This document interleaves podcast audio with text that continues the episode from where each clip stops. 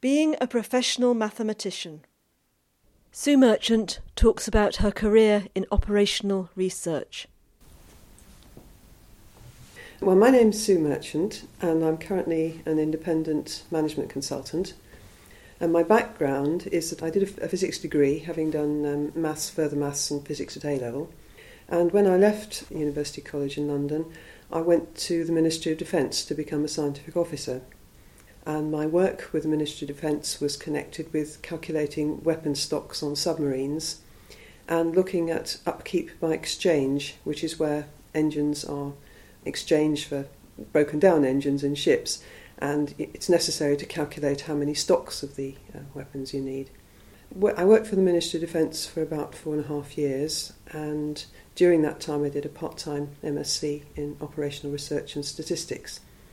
And soon after that, I went to work for the Metropolitan Police, where I stayed for the next 28 years.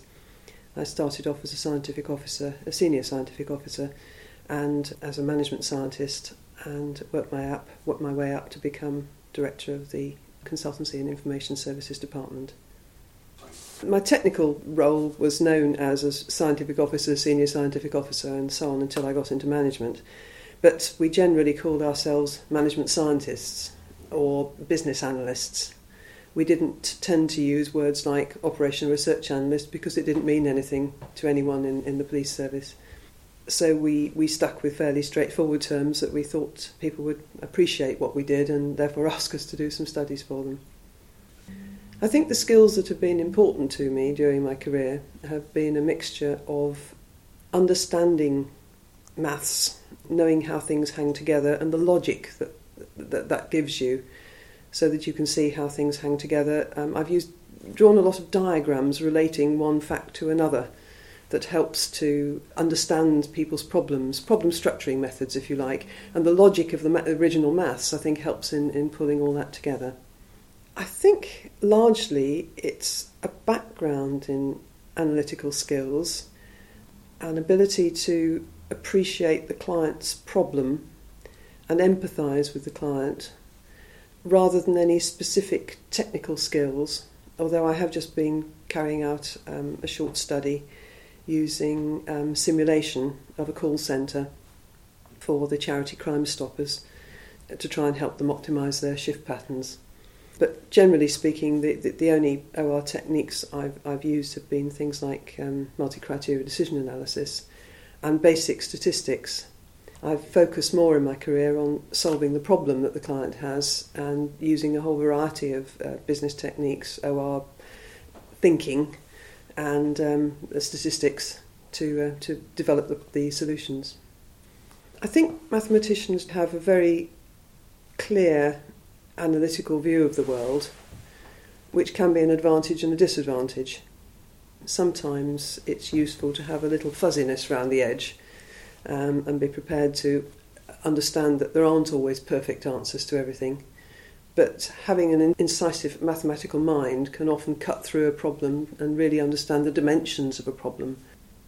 In terms of showing credentials to clients, I think most of the consultants I've worked with have never really bothered about that very much, apart from being able to show a master's degree or a PhD in uh, a relevant subject certainly to get a job, that's all you needed.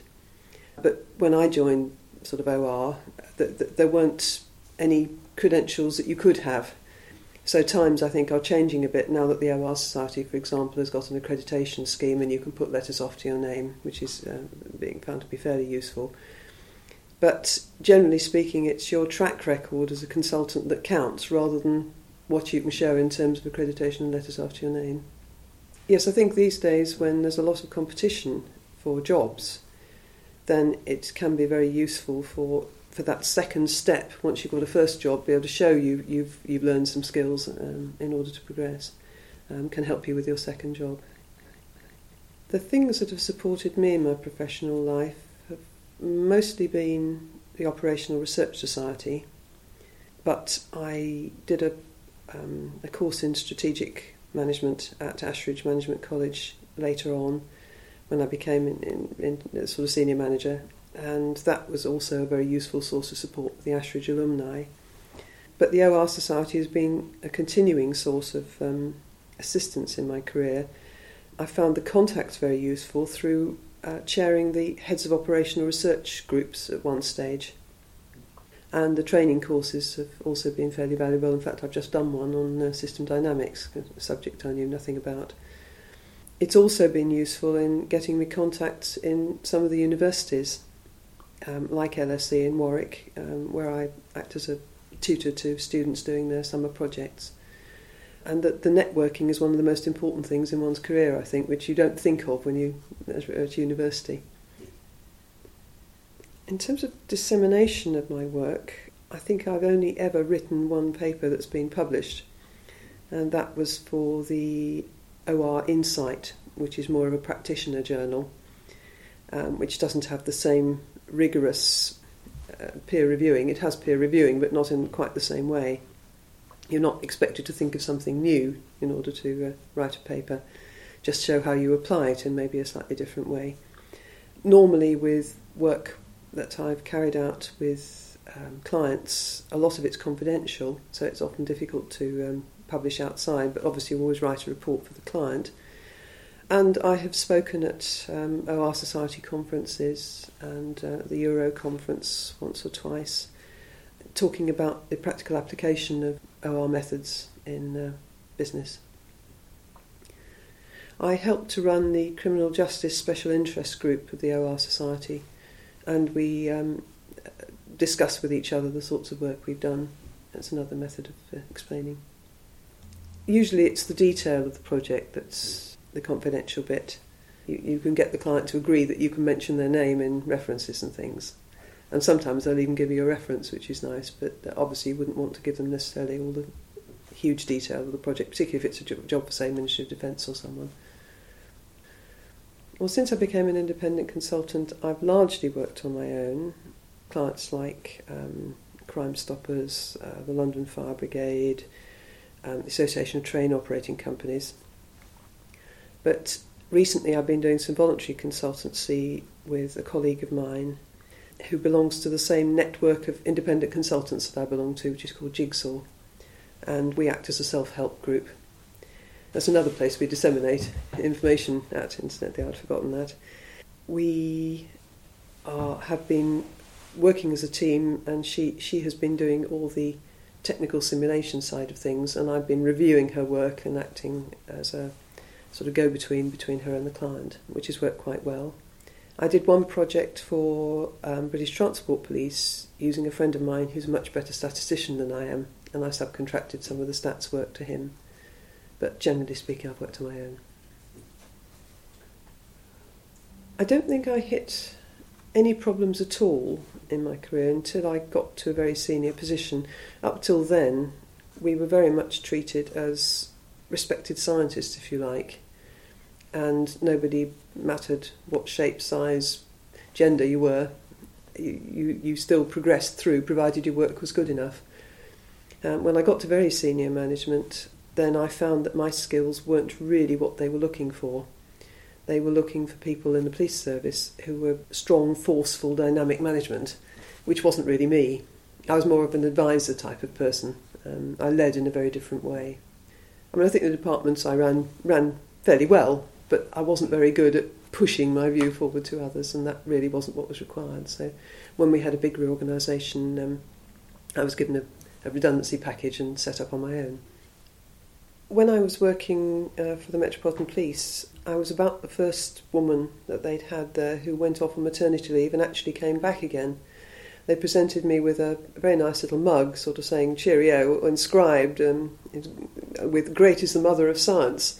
And obviously, never expected to see me again. But a very good friend of mine, who was a fairly senior analyst at Barclays Bank, um, she was a mathematician. She decided that she wasn't going to fester away at home. She really wanted to get back to work and, and do the things that she found buzzy, and got it very well organised. And our, our children were about ten days apart and so we used each other as a mutual support team. So that if my nanny was ill, then um, the, the baby went to hers and vice versa. And that worked uh, really very well for a few years. But it is very difficult, I found, being a working mum, especially having to commute. So you, you would leave the house at the very latest by sort of half past eight in the morning, and you wouldn't be back till after six thirty at night, and that's a very long day to either put a child in a nursery or to have um, a nanny of some sort. And we hadn't got room to have a nanny living in, so we had a day nanny who came in every morning. And I used to have to run her home at night because it was getting quite late. When I got more senior, that was even more difficult because the hours were much longer.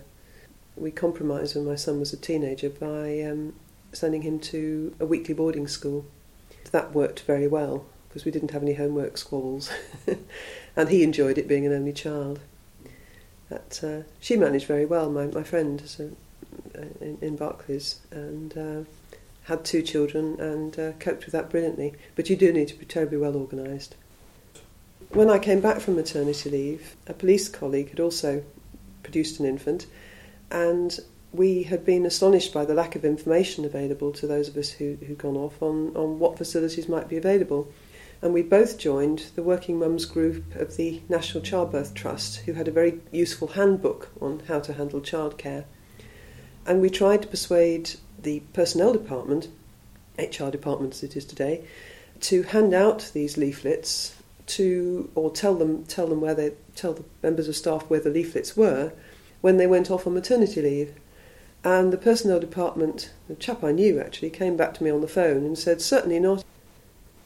Regarding role models, there were no female role models. Um, I've got a wonderful photograph somewhere that shows all the Metropolitan Police senior officers um, stretching out about as far as you can see.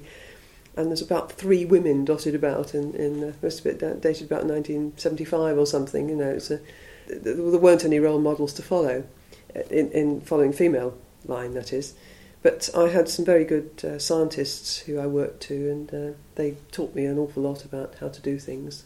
Um, the chap I shared an office with at the Ministry of Defence was most helpful and very avuncular, because he was in his 50s and I was 21. You know, he was most helpful in explaining to me very kindly about all the techniques they used and complicated distributions like Weibull distributions and things that I had no previous knowledge of. I did have some role models outside work in the Operational Research Society, for example. Valerie Belton, Professor Valerie Belton from Strathclyde University, uh, became president of the OR Society. So when I was approached about that a few years later, I, I thought um, that she, she'd done it very well and was a, certainly a, I, I would like to follow in her steps and copy how, how she tackled the role. It was very good. This recording was created for the project Being a Professional Mathematician, supported by the MSOR Network, the Institute of Mathematics and its Applications, and the Universities of Greenwich and Birmingham as part of the National HE STEM programme. It is released under a Creative Commons Attribution Non Commercial Share Alike license.